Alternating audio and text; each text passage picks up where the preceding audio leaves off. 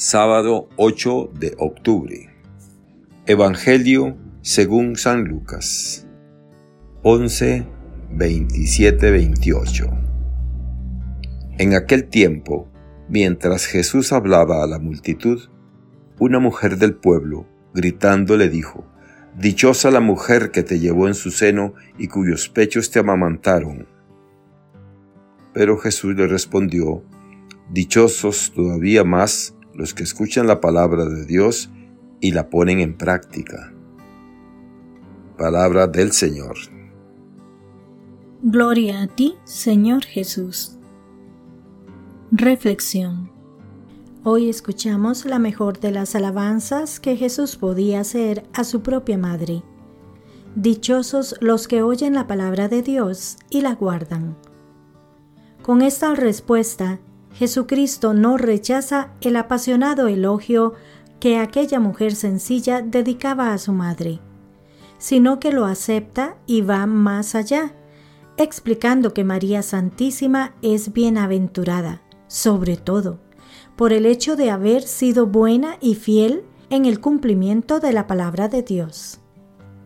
A veces nos preguntan si los cristianos creemos en la predestinación, como creen otras religiones. No. Los cristianos creemos que Dios nos tiene reservado un destino de felicidad.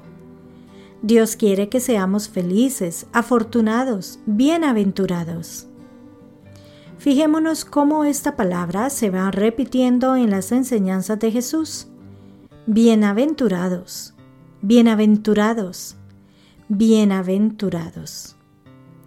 Bienaventurados los pobres, los compasivos, los que tienen hambre y sed de justicia, los que creerán sin haber visto.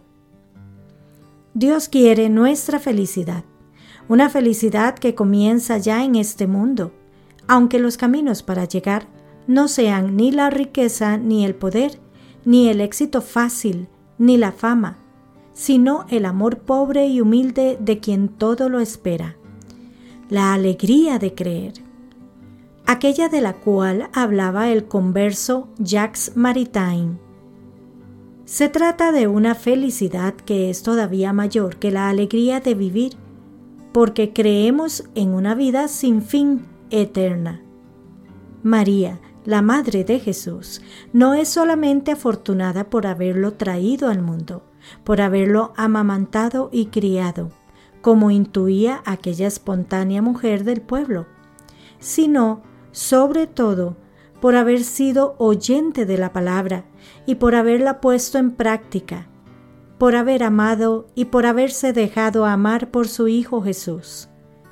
Como escribía el poeta, poder decir Madre y oírse decir Hijo mío, es la suerte que nos envidiaba Dios que María, Madre del Amor Hermoso, ruegue por nosotros.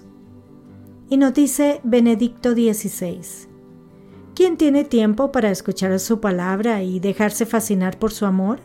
La fe en Dios pide el abandono, lleno de confianza, en las manos del amor que sostiene el mundo. Que Dios les bendiga y les proteja.